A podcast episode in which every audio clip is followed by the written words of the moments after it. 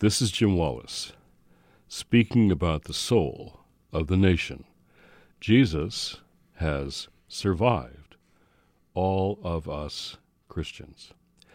That's always amazing to me how somehow, apparently, mysteriously, and maybe miraculously, Jesus has survived all of us who say we're Christians.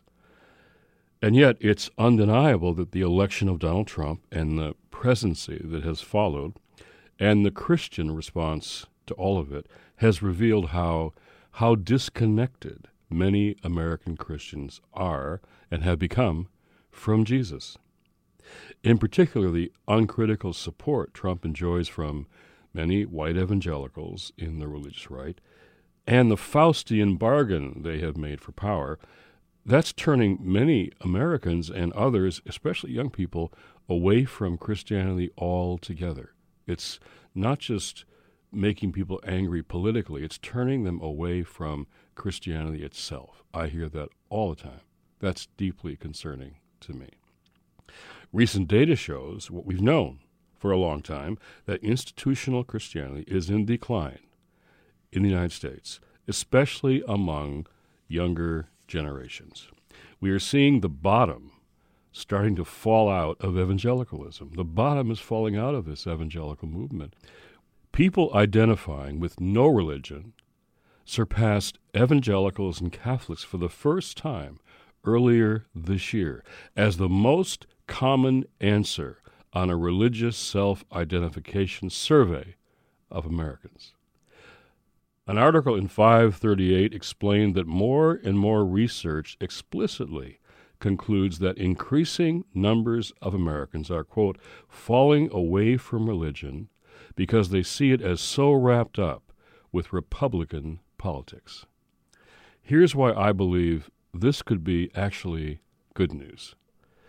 I recently spoke to a group of university students who are in Washington, D.C. They are working here as interns, as many students do. They're on the Hill, they're at the White House, the Cabinet, other agencies all around the Capitol for this semester. I got to the intern house, and they had just taken a group picture outside the building where we're going to meet and had been all bitten up by mosquitoes on a hot D.C. night. They had also just finished long days of work at their internship posts. When I looked at this group of students, I noticed how diverse they were in race, in gender, and as I would soon learn, in their religious identification, including many who did not identify with any religion. And to be honest, they looked a bit tired and glum and stuck at an event that they likely knew was a requirement for their internship program. But when I began to talk about Jesus, this radical Jesus, the Jesus from whom we have all become so disconnected, especially in the churches, when I spoke about how the questions he asked or prompted are so deeply connected to the moral and political crisis we now find ourselves in, when I talked about how radical Jesus was, they just lit up. They just came to life. It was wonderful to see that. And then I laid out some of those Jesus questions and their relevance to us today, and how those questions are deeply rooted in what they see every day and hear around them in this nation's capital. Every day they see this happening. And when I talked about how Jesus was so relevant to that, hands came up from across the room. They were full of questions. Most of their questions started by saying how they were formally religious. They're raised in Catholic, Baptist, Presbyterian backgrounds, uh, raised in different kinds of faith communities, but had left or drifted away because of all the hypocrisy they had seen or experienced. They talked about the hypocrisy of their religious traditions. And because of the painful issues of injustice they saw being unaddressed by the churches in particular. It's interesting. Hypocrisy and injustice were their primary concerns. That's why they left their faith communities. But the words and stories of Jesus were very exciting to them and turned the room into a very lively place for a personal and political conversation about faith and public life and the politics they were plunging into every day in the nation's capital. The session went on forever. It was a great conversation, questions everywhere. And afterwards, there was a long line of students who wanted to talk further and really talk more personally. They wanted to tell me their stories of what happened to them in religion and where they are now and why this is so exciting to them. They want to tell me their stories about how they become so alienated from their churches and their religion, and about how this conversation we just had was so stimulating and encouraging for them, so exciting for them.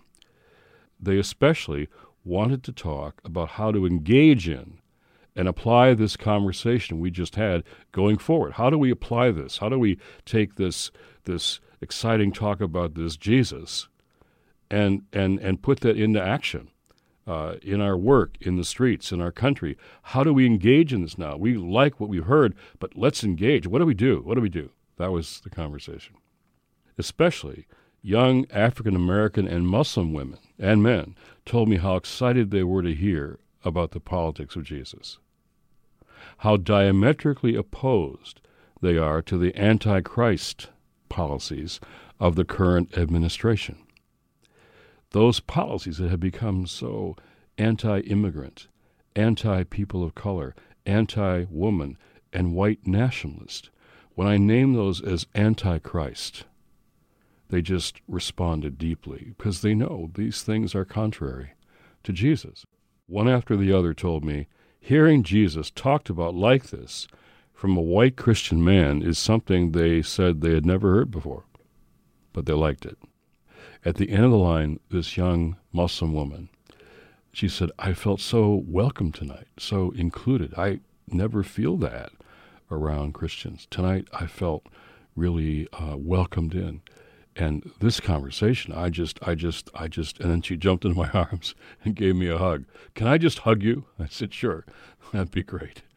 So after that conversation and that long line of stories and how they want to be engaged how this conversation about this jesus who was such a radical inspired them to look at again what he said what he did what he meant and how that applies to this crisis right now.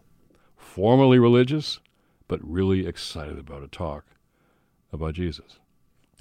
In reflecting on that experience, I thought of the reasons why the call to reclaim Jesus are so inviting and so exciting to so many of these students and young people I meet all over the country. Some are Christian, some are formally Christian, some of other faith, some of no faith at all. But I realize it's because they heard Jesus is for all of us and not just Christians. And I believe all of us have something to learn from Jesus right now in this moment of crisis. And they did too.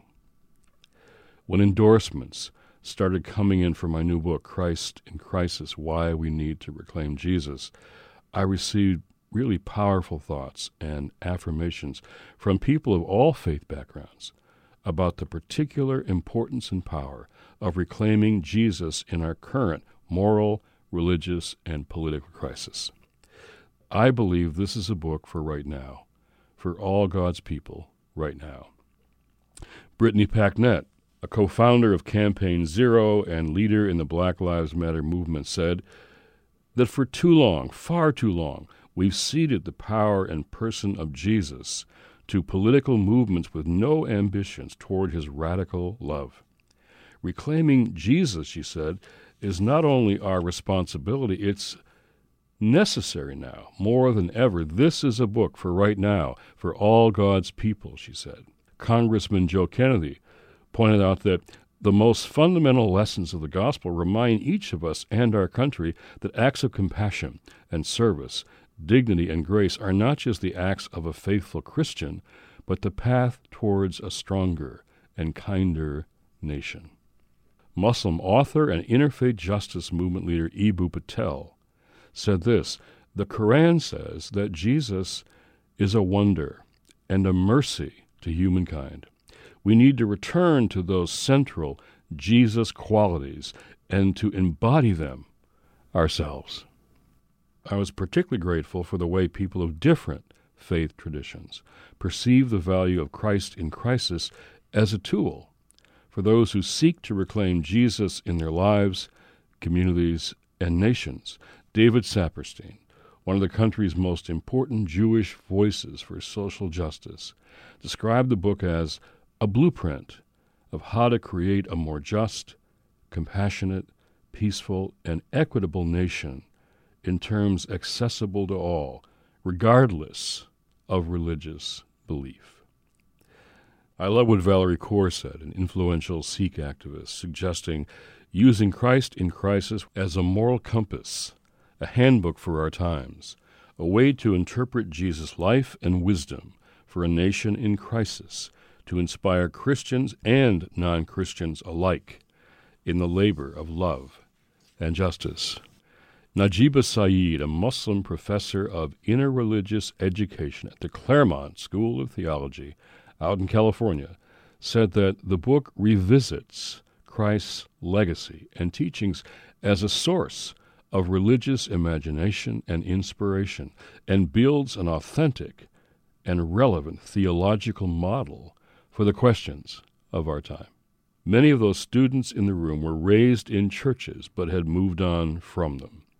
After our conversation, they were excited about what it would mean to get back, to go back, to find our way back to Jesus right now. Those from other faith traditions, or none at all, were excited to see how Jesus' core teachings might help restore the soul of our nation and even the integrity of faith. The evening became a pilot for me a case study, a wonderful example of how the message of this book, Christ in Crisis, could help change the narratives about faith and politics in America, especially as we begin a critical election season.